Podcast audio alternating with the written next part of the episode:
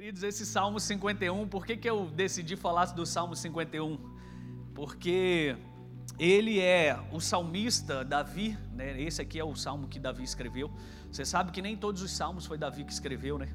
Então, esse foi Davi escrevendo e pedindo perdão pelos seus pecados, pedindo perdão por aquilo que ele tinha cometido. E ele começa então o Salmo 51, né, reconhecendo que ele pecou contra Deus e ele queria assumir isso. E chega no versículo 16, ele dá uma chave para mim, para você, poderosa sobre o perfeito louvor. E aí ele diz que o perfeito louvor não é aquele que você ministra aqui através de instrumentos, através de canto, mas o perfeito louvor é um coração quebrantado e contrito. E o que é um coração quebrantado e contrito? O Senhor ele não espera sacrifícios, mas ele espera obediência. Ele não está de olho naquilo que eu posso entregar, ele está de olho naquilo que não fica nada na minha vida. Sabe, quando ele estava ali diante daquele gasofilácio, Jesus, ele estava olhando o que as pessoas entregavam e ele fala de uma viúva que entregou tudo que ela tinha, ou seja, ela voltou sem nada, ela voltou com Jesus para casa. É isso que ele está olhando para nós, o que está restando naquilo que a gente entrega. Será que ainda resta alguma coisa do que eu estou oferecendo a Deus e que eu não dou a primazia para Ele em alguma área da minha vida? Então esse, esse salmo, ele está dizendo isso, que não adianta eu me sacrificar ou fazer ritos religiosos ou entrar num ativismo aonde o sacrifício que eu preciso é entregar o meu coração a Ele, entregar algo que as pessoas não vê que é o teu interior e a partir disso ele poder multiplicar na sua vida.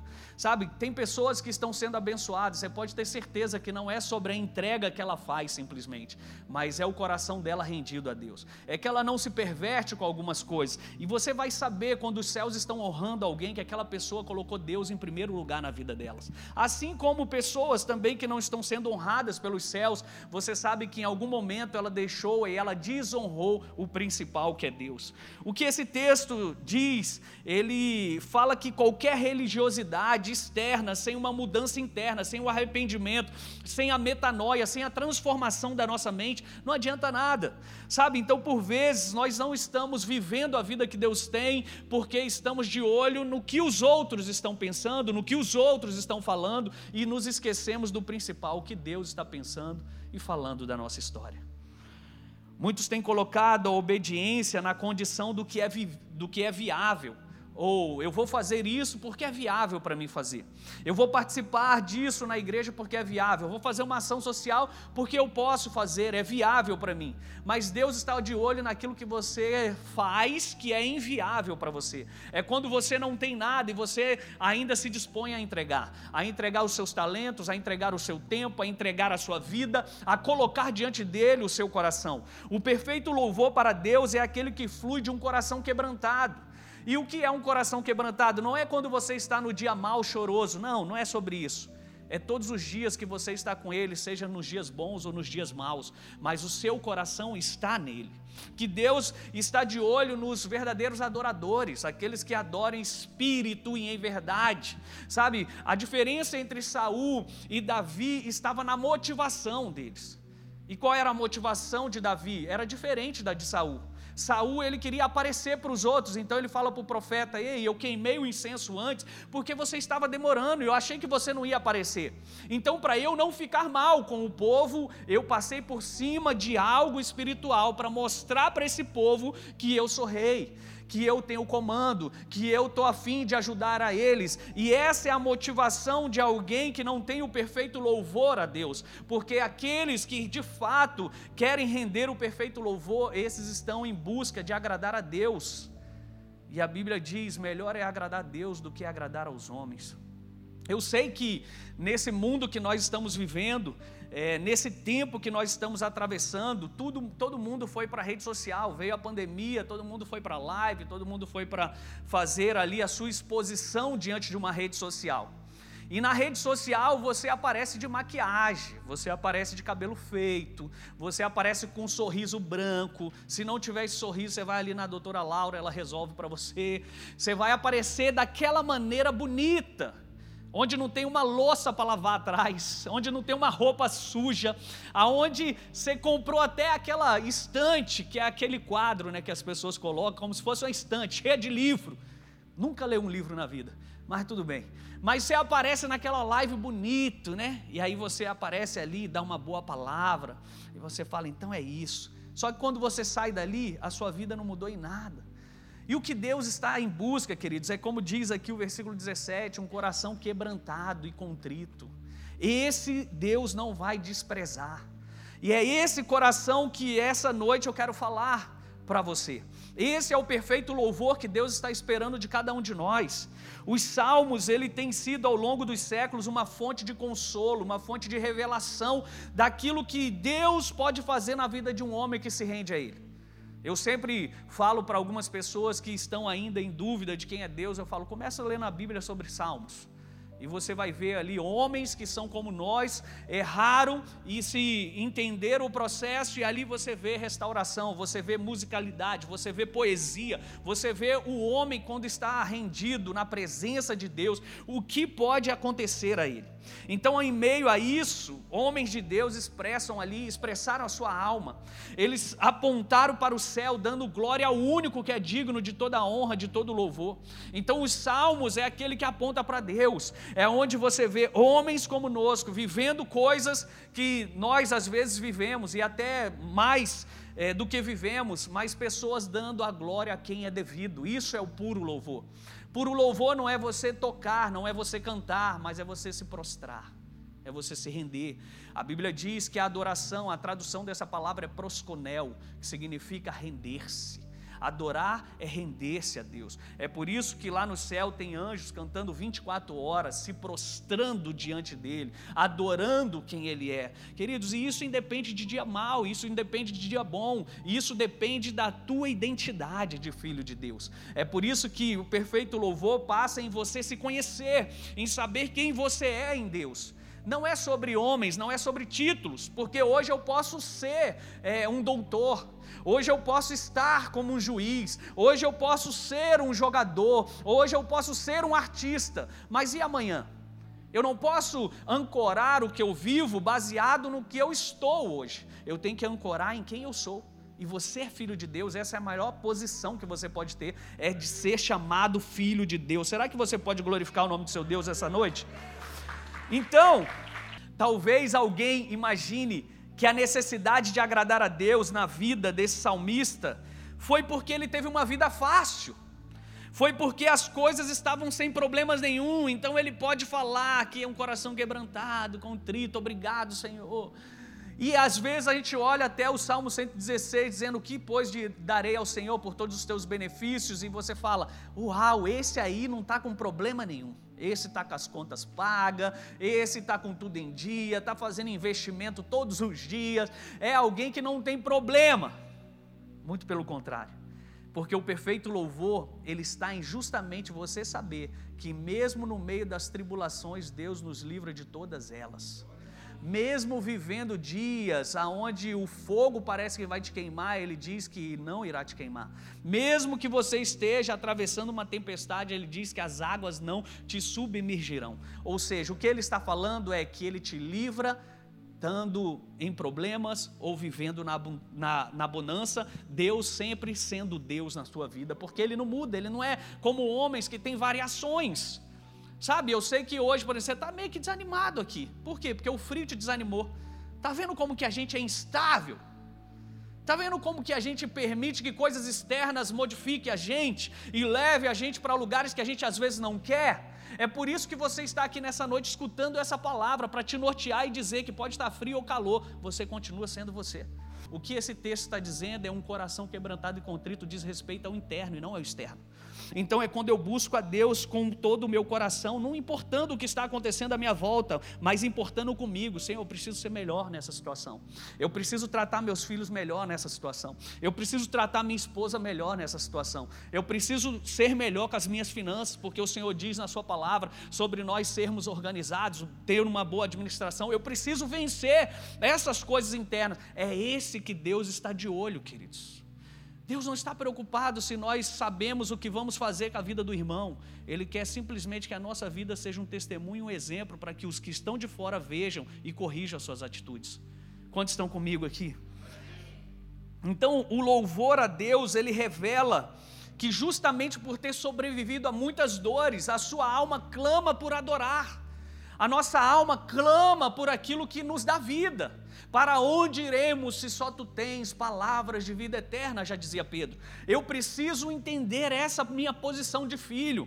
E quando eu entendo isso, é o perfeito louvor. Você não quer desagradar, você não quer fazer algo que denigra a tua relação com Deus. Não é de uma vida tranquila que nasce no desejo de agradecer e louvar a Deus, mas é o contrário, é justamente por ter sobrevivido às tribulações e por reconhecer que a mão de Deus fez isso. Sabe, o versículo que nós usamos no nosso casamento foi Isaías, não vou lembrar aqui o endereço, mas ele diz: para que todos vejam e saibam que a mão do Senhor fez isso.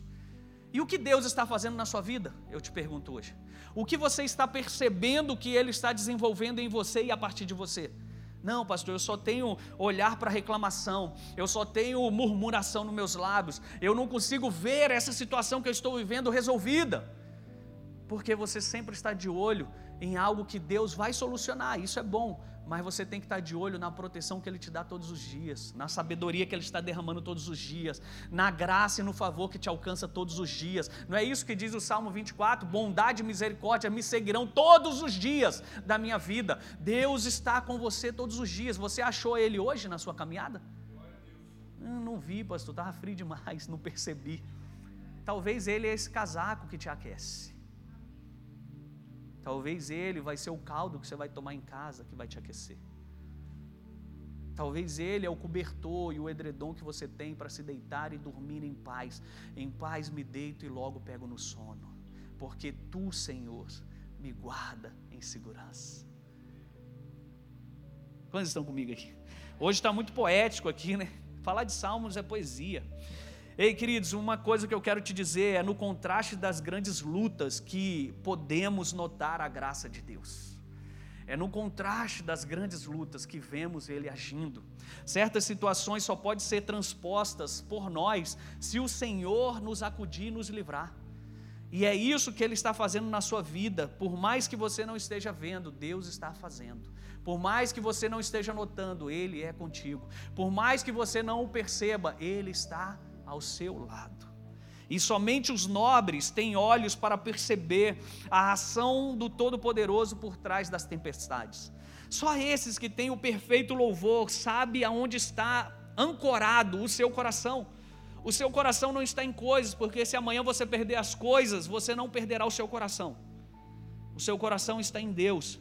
E em Deus você pode ter ou não ter, como Paulo diz, eu sei ter muito, como também no pouco, mas em nenhum momento desse eu perdi a minha conexão com Deus. Espírito quebrantado, dentre outros exemplos, é como de uma criança.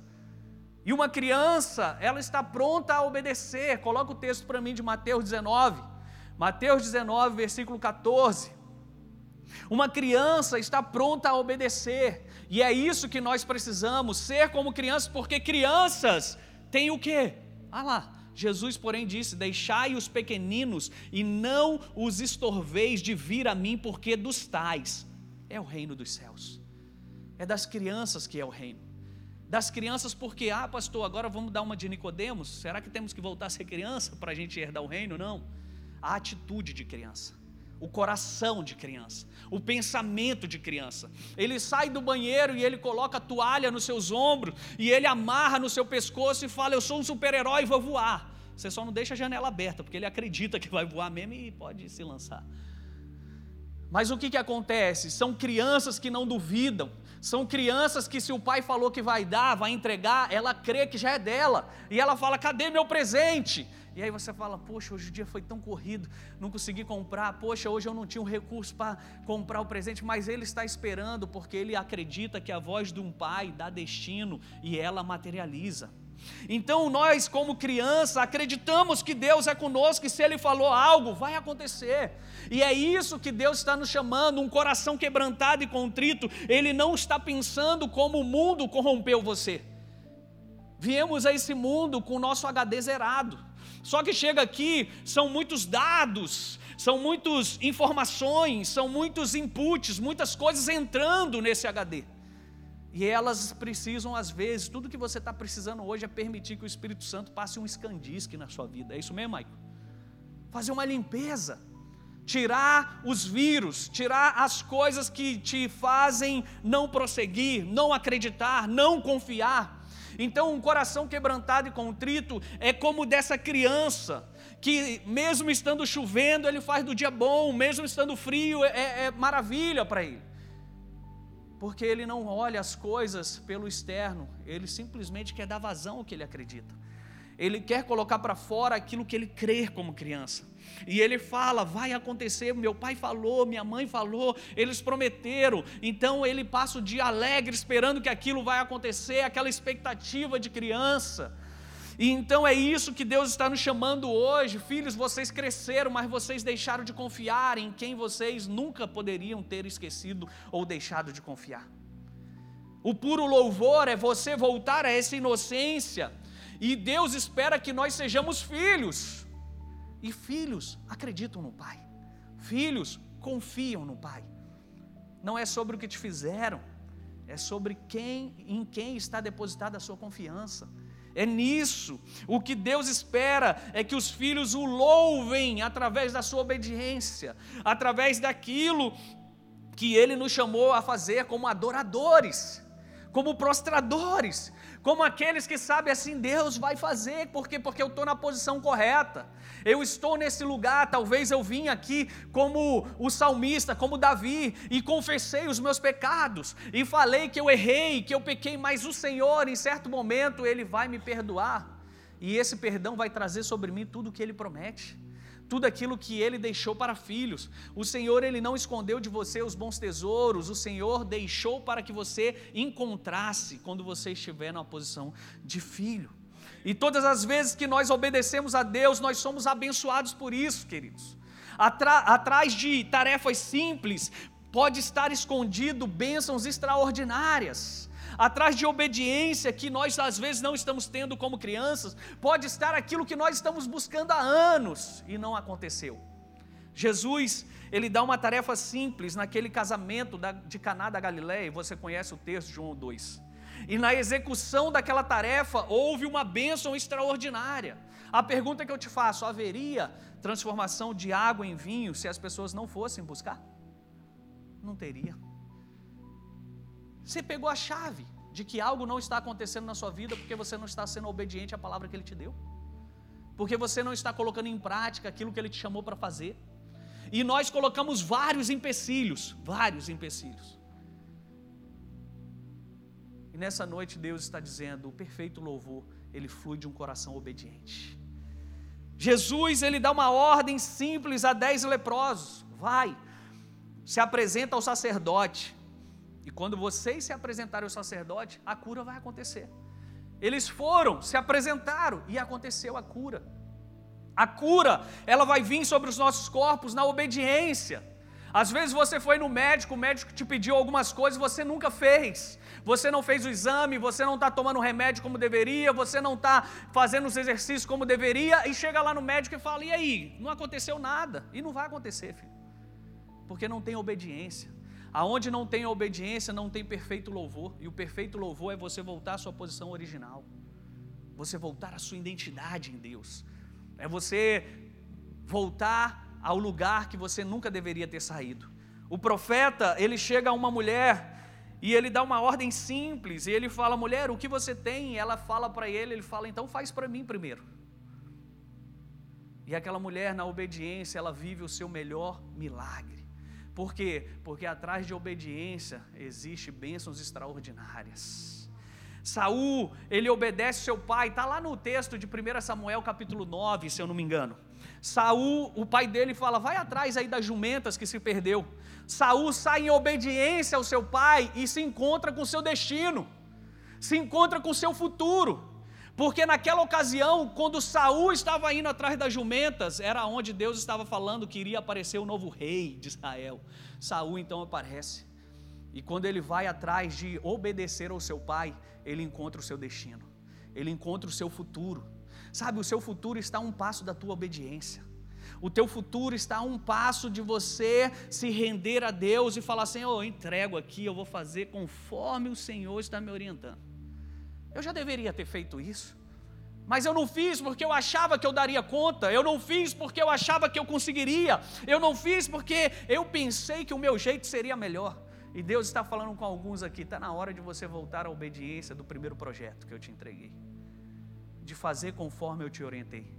Parece louco, você virar para uma mulher que só tem um bocado de farinha ali, a fazer o seu bolo, comer e morrer, Parece louco você tirar a comida de uma viúva, que uma viúva diz a Bíblia que Deus é pai dos órfãos e maridos, e marido das viúvas. E o profeta chega e vai deturpar, vai roubar a viúva. Parecia louco isso. Mas o que Deus tem para fazer na nossa vida foge da nossa lógica, mas não foge da lógica dele. O ilógico para nós, homens, é onde está o segredo para o nosso milagre. Ei, queridos, na obediência à ordem simples está a bênção que você almeja, está aquilo que você está esperando receber de Deus.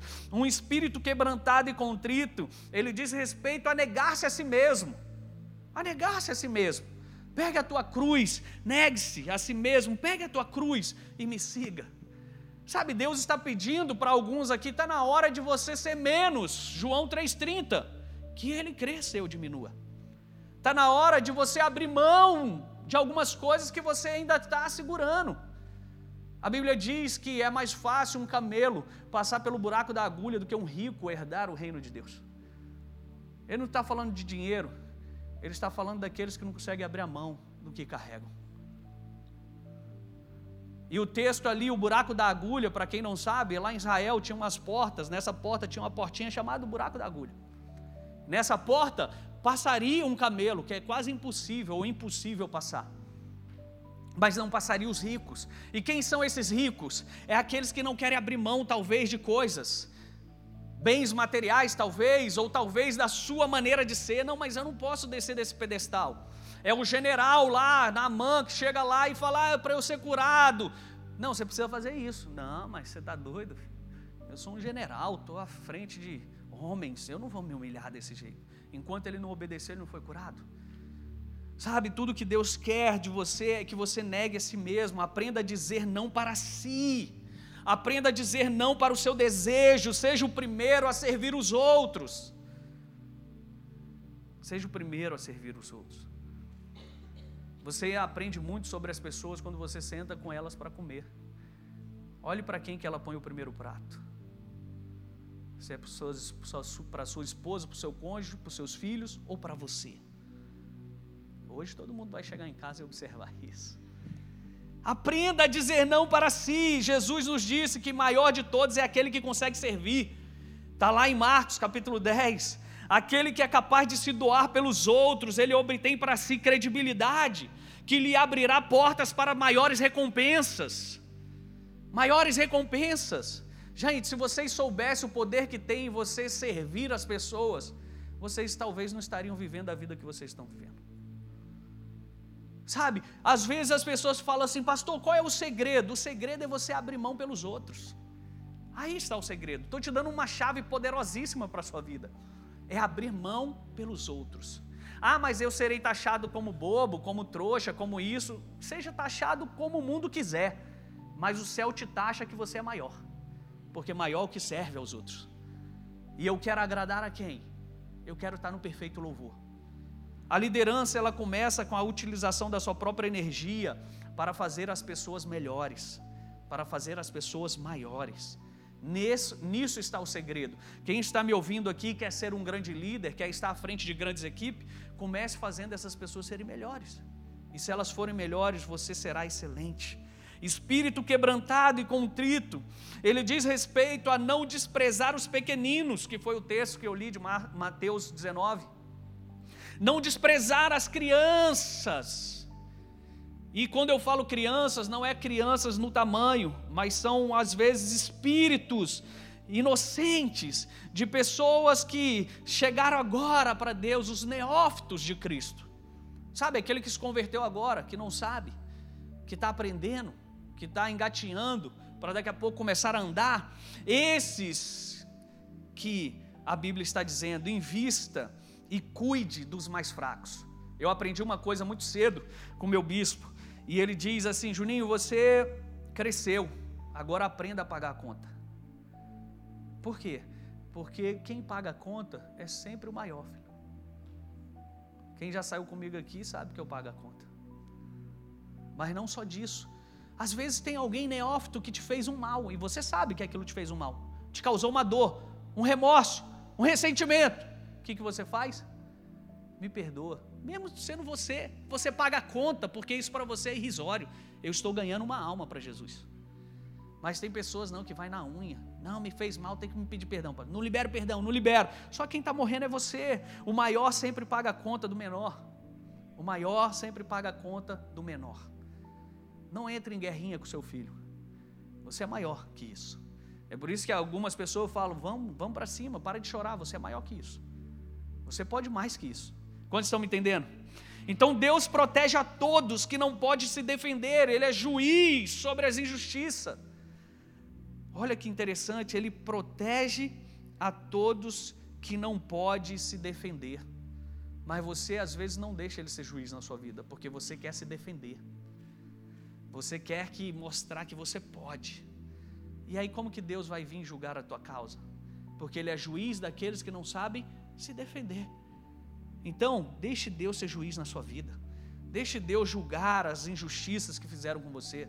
Deixa Deus julgar isso que está na mesa. E você verá que Ele fará melhor do que você faria.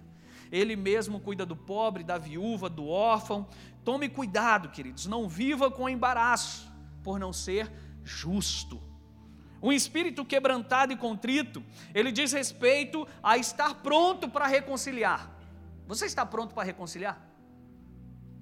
Ah, eu estou, pastor. E se hoje aparecesse aquele o teu maior acusador aqui do teu lado? Está pronto para isso? Então nós precisamos aprender a andar em harmonia com os outros. Harmonia. Então nós precisamos aprender a construir pontes e não muros. Nós precisamos construir pontes e não muros. Porque muitos estão construindo muros e estão ficando sozinhos. E maldito é o homem que anda só, porque ele, ele, ele cai nos seus próprios deleites.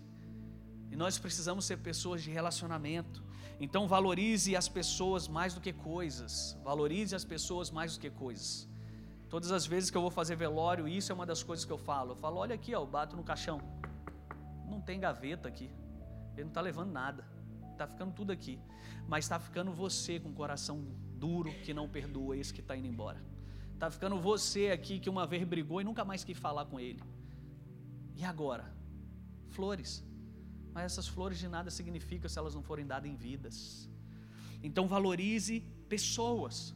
Às vezes você está perdendo o seu melhor tempo com seus filhos, com seu marido, por conta de dívidas, por conta de credores batendo na porta, por conta disso ou daquilo outro.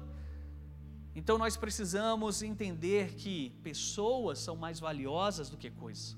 Saiba que se você foi ferido num relacionamento, os relacionamentos também irão te curar. Saiba que esse relacionamento ele vai te curar. Sabe, tem pessoas que são como rosas. Uma te espetou, mas significa que todas vão te espetar? Não. E nós temos que ter a maturidade de saber aonde está o espinho e não pegar nos espinhos. E as rosas vão nos curar. Nós precisamos um dos outros, nós sempre precisaremos um dos outros. Lázaro, por exemplo, ele foi ressuscitado por Jesus, mas coube aos seus amigos remover as suas bandagens. Tem pessoas andando aí como múmia, cheio de bandagem, porque não tem amigos. Não tem quem te aponta e fala assim: deixa eu te falar, você está meio errado no seu casamento aí, cara. A maneira como você está lidando com seus filhos, o seu casamento, a maneira como você está cuidando da sua saúde. Tem pessoas que não têm. Por quê? Porque decidiram andar com bandagens escondidas, cheio de omissões e segredos. Então aproxime-se de pessoas que queiram entrar em seu mundo e não mais sair de lá. E ir com você para o futuro que Deus tem para você. O espírito quebrantado e contrito é isso. É você saber que depende um do outro. É você saber que você não vai construir nada sozinho. O espírito quebrantado e contrito diz respeito a ser uma casa de oração. Diga comigo, casa de oração que, que é ser uma casa de oração? É como sendo Betel, onde Jacó deitou a sua cabeça, anjos subiam e desciam. Ser casa de oração é receber pão fresco todos os dias.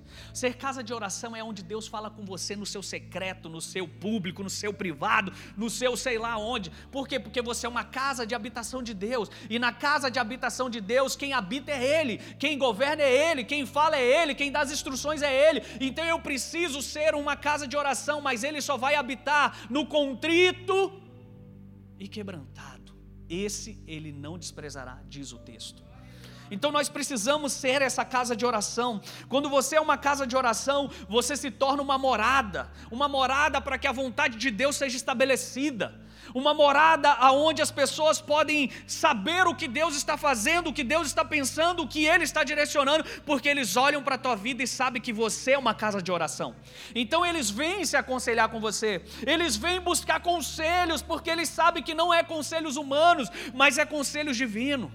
E nesse lugar Deus se faz presente, queridos. Nesse lugar Ele manifesta, nesse lugar Ele vem com a tua vontade e Ele quebra qualquer dificuldade que possa haver. Eu quero dizer para você: negue-se a si mesmo. Seja essa casa de oração. Deixa Deus fazer da sua vida um lugar que vai estabelecer ligação com muitas outras pessoas através da oração.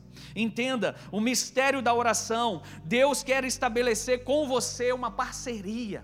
Uma parceria para que você seja um instrumento para os planos dele aqui na terra. O que são parceiros de Deus? Não é aquilo que você já ouviu aí de outras denominações. Robson me entendeu. Não é isso.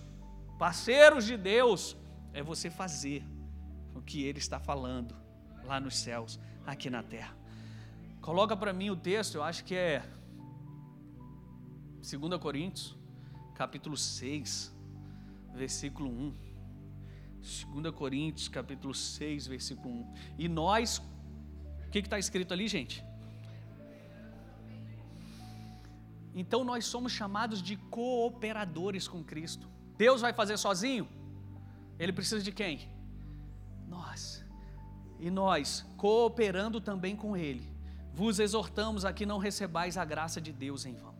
Ou seja, Deus quer firmar parceria conosco, conosco, perdão. Deus, Ele quer juntamente conosco fazer coisas aqui na terra. Então Ele não vai fazer sozinho. Ah, pastor, ele não pode fazer. Não, ele pode fazer, mas ele decidiu fazer com você. Ele pode fazer o que ele quiser, mas ele escolheu filhos para que seja a habitação dele aqui na terra. Quantos podem dizer amém? Então, oração, queridos, é dizer: Deus, eu quero me alinhar aos teus planos. Quais são eles? Isso é uma oração. Senhor, o que o Senhor quer fazer nessa estação? Eis-me aqui para isso. Senhor, o que o Senhor quer fazer na minha casa, nessa empresa, nesse lugar, nesse bairro, nessa igreja, nesse estado, nesse país? O que o Senhor quer fazer para as nações? Eis-me aqui, Senhor. Eu quero cooperar contigo. Eu quero ser alguém que me alinho àquilo que os céus estão dizendo, com a minha vida, com o meu talento, com o meu tempo, com a minha casa, com a minha família, com a minha empresa, com tudo que diz respeito. Porque eu não quero estar nesse mundo sem um propósito a ser cumprido. Então fale com Deus de modo direto. Ele é o seu Pai, Ele tem prazer em te ouvir. E na oração, examine-se a si mesmo e não permita que o seu coração seja é, endurecido pela desobediência. Pela desobediência. Então permita-se enxergar a verdade de Deus e tenha a sua vida transformada. Um espírito quebrantado e contrito é ser uma casa de constante avivamento. As pessoas falam assim, pastor, o que você acha que vai ser o avivamento? Elas estão esperando como judeus. Elas estão esperando que Deus venha aqui ó, e transforme tudo, Cuiabá inteiro, pegue, tum, aí aconteça um apagão quando acende, está tudo lindo, maravilhoso. O avivamento é um coração quebrantado e contrito. Esse é o avivamento, porque avivamento é o que? É você estar movido pelo Espírito. Então, um coração quebrantado e contrito, quando você nega a si mesmo, quando você valoriza o outro, quando você faz isso, faz aquilo, você já está vivendo o avivamento, filho. Então, pare de esperar por sinais, você é o sinal de Deus. Ele, Jesus uma vez curou um, um, um, um cego, e aí perguntaram para ele: quando que virá o reino? Quais são? Ele fala: Isso é um sinal. quando houve uma cura. Isso é um sinal. Então, um sinal que você está vivendo, o que Deus chamou para viver, é quando você se arrepende, quando você nega a si mesmo, quando você faz isso que eu estou falando, um coração quebrantado e contrito. Esse é o sinal. E eu quero te dizer que você é o sinal que Deus mandou para a terra. Você não é o Wi-Fi que não pega, que tem limitações. Você é alguém conectado diretamente aos céus que vai mover coisas aqui na terra. Fique de pé no seu lugar em nome de Jesus. Em nome de Jesus. Espero ter esquentado o teu coração, pelo menos nessa noite. E o teu espírito. Por quê? Porque Deus, Ele é relacional. Ele nos criou para sermos assim. Amém? Então aproveite e fala aí com o seu irmão. Nós juntos faremos proezas para Deus na terra. Nós juntos faremos proezas para Deus na terra. Sozinho ninguém vai, filho. Sozinho ninguém vai. Esquece. Esquece. Sozinho ninguém consegue fazer nada. Você até pode tentar erigir a tua Babel, mas certa hora ela vai cair. O que eu preciso, diga aí para a pessoa do seu lado assim: o que eu preciso. Não, mas fala assim com calor na voz. O que eu preciso está com você. O que você precisa está comigo. E nós precisamos nos unir para receber o que Deus destinou para cada um de nós. Você entendeu que na comunhão Deus ordena a sua bênção?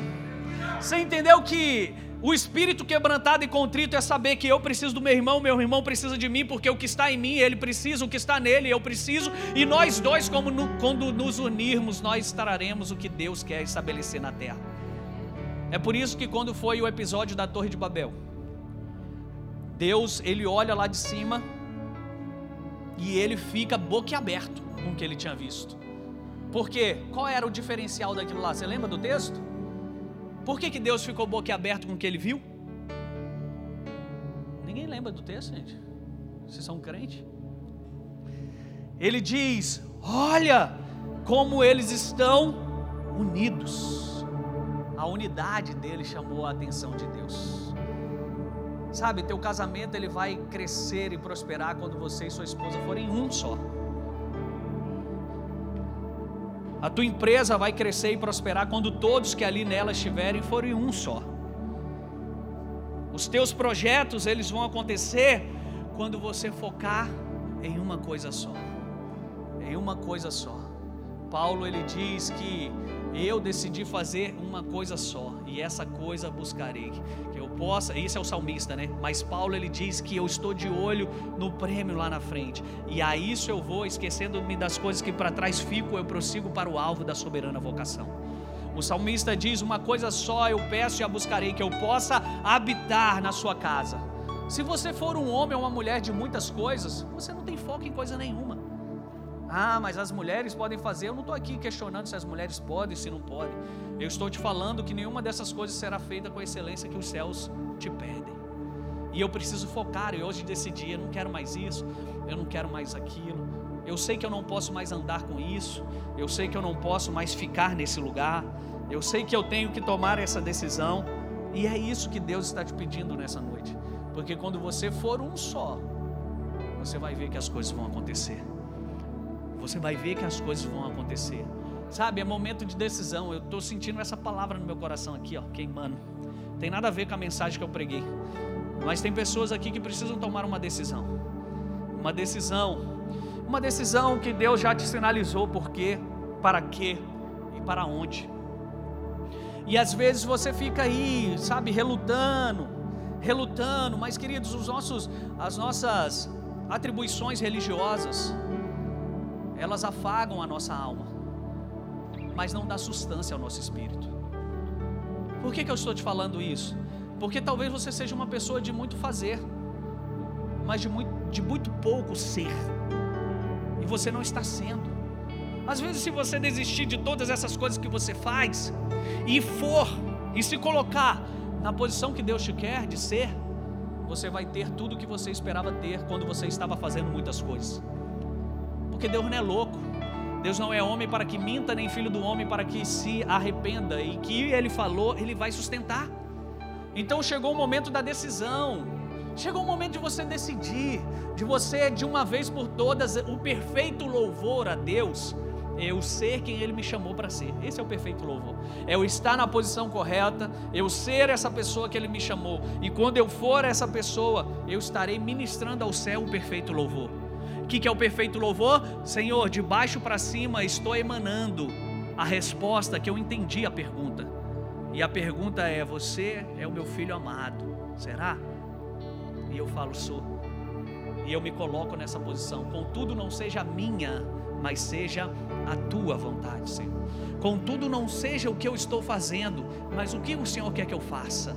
Contudo, não seja a minha intenção de, de ir para lá e para cá e fazer isso, mas seja a tua, me dizendo: é momento de você ficar parado, é momento de você andar, é momento de você correr, mas não ande fora da nuvem, do compasso do céu.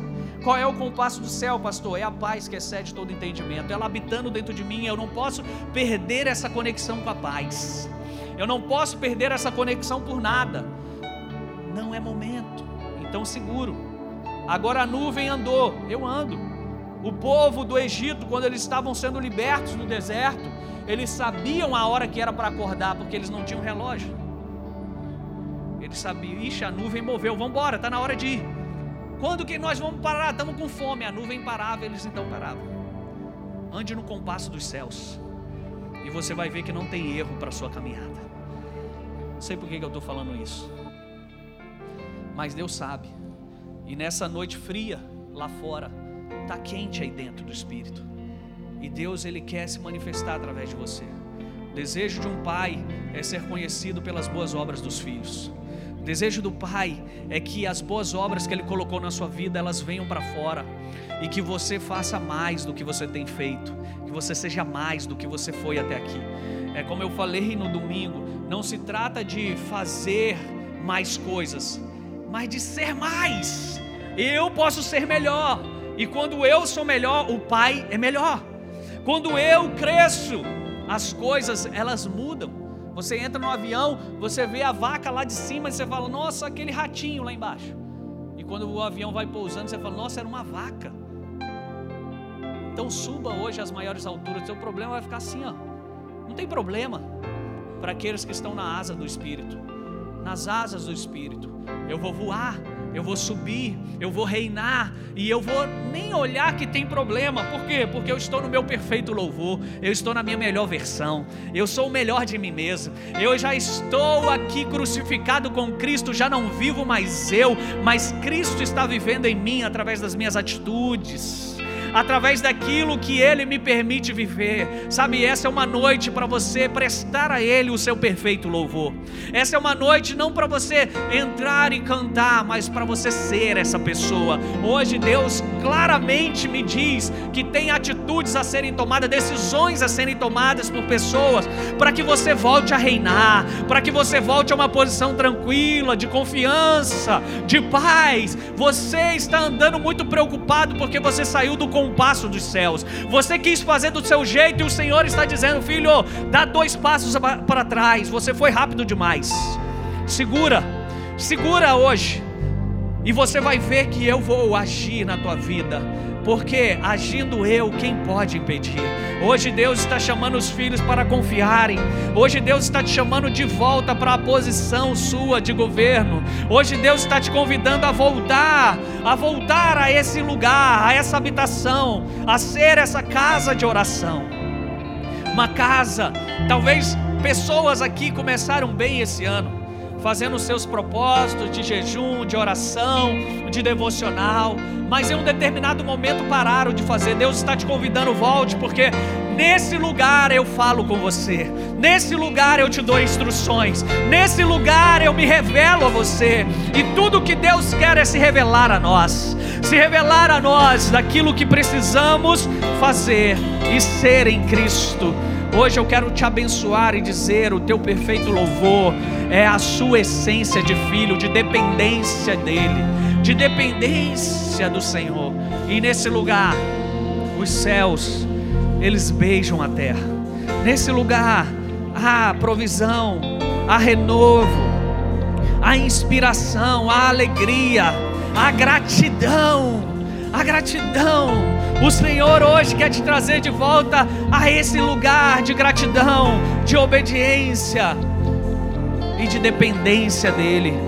Por... Feche seus olhos nessa noite por um instante.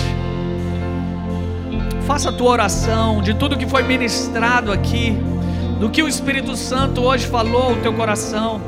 Faz a tua oração hoje como esse salmo.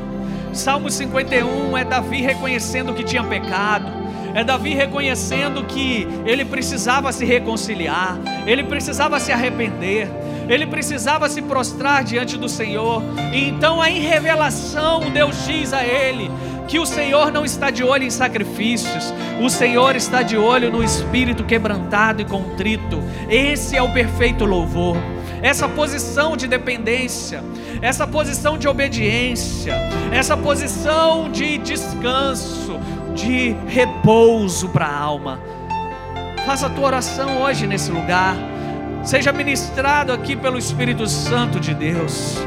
Receba do alto tudo que você veio buscar aqui. E eu posso te dizer que o Pai está alegre no teu retorno a esse lugar. O Pai está alegre pela tua obediência às instruções. O Pai está alegre a você. Eu sei que você pode correr, mas o Pai está alegre em você poder andar e junto com a sua família. E no passo do gado, como diz, quando estava liberando o povo do Egito, eles foram e Deus deu a instrução: vai no passo do gado. No passo do gado é o passo que ninguém se perde, é o passo que você nega a si mesmo. Eu posso correr, mas eu vou caminhando aqui devagar para que todos cheguemos juntos, para que todos vamos ao mesmo destino.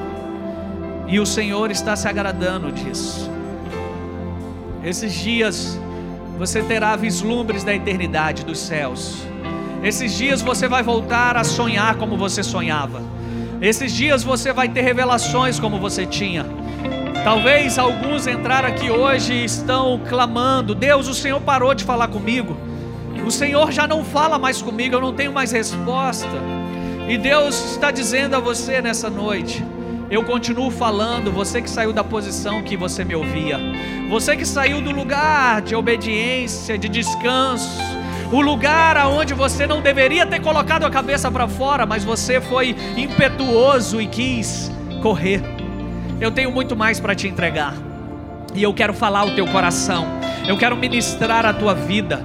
Eu quero liberar sobre pessoas aqui uma intimidade tamanha com Deus que você vai sonhar à noite e Ele vai realizar durante o dia. Eu quero liberar sobre você céus abertos sobre a tua cabeça. Eles nunca foram fechados depois que Jesus abriu os céus. Mas muitos aqui não se viam mais nessa condição e achavam que as coisas tinham cessado para você. Eu vim aqui te dizer: o milagre ainda não acabou, o processo da cura ainda não chegou ao fim. Você está numa graduação, você está subindo para degraus mais altos. Simplesmente obedeça aos comandos, seja dependente do meu espírito, diz o Senhor. Eu sei que você tem expertises mas eu quero fazer para que a obra seja completa, porque eu comecei um dia e eu vou terminar essa obra. Eu comecei lá atrás e eu continuo porque eu não perdi o controle. Hoje Deus está convidando você a confiar nele e saber que você não ficará a ermo. Que se uma porta está fechando aqui é porque ele vai abrir outras ali na frente que se algo está findando aqui, que se um contrato está chegando ao fim, Deus, Ele vai te dar novos contratos, Ele vai erguer o teu nome e Ele vai te estabelecer como filho, como filha. Espírito quebrantado e contrito, esse Ele não desprezará. O Senhor, Deus é poderoso para fazer infinitamente mais. E Ele vai fazer infinitamente mais. Ele não é só um cobertor que te aquece no frio. Ele não é só uma cura que te restaura. Ele é o Deus da tua vida. E agindo Deus, quem vai impedir? Hoje erga as tuas mãos. Renda Ele o teu puro louvor. Receba do alto aquilo que você